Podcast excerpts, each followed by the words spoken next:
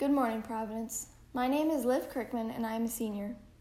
Please put aside what you are doing so that we can give full attention to our all school prayer.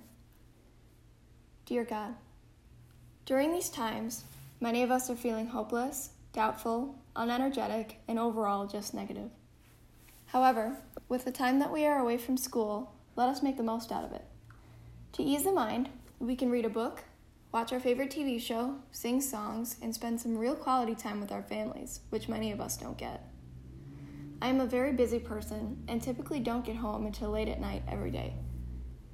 It makes me feel so sad that I do not spend enough time with my family. So, in these times of severe troubles in our world, allow the Providence community to make a positive out of the situation and take the time that we've been given to be with our families. Allow us to realize that there is always something better to look at than all of the negatives. Let us be optimistic for the future and the present. Love me. Now, will you please join me in reciting the act of consecration to the Sacred Heart of Jesus?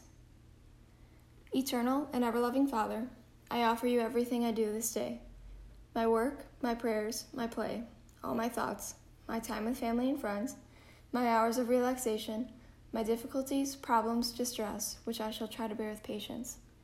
Join these, my gifts, to the unique offering which Jesus Christ your Son renews today in the Eucharist. Grant, I pray, that guided by the Holy Spirit and united to the Sacred Heart of Jesus, my life this day may be of service to you and to all you send into my life, so that we can continue to respond with love to the mystery of your call to be your special people.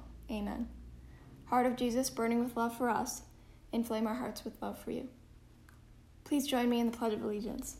I pledge allegiance to the flag of the United States of America and to the republic for which it stands, one nation, under God, indivisible, with liberty and justice for all. Have a faithful Friday, Providence.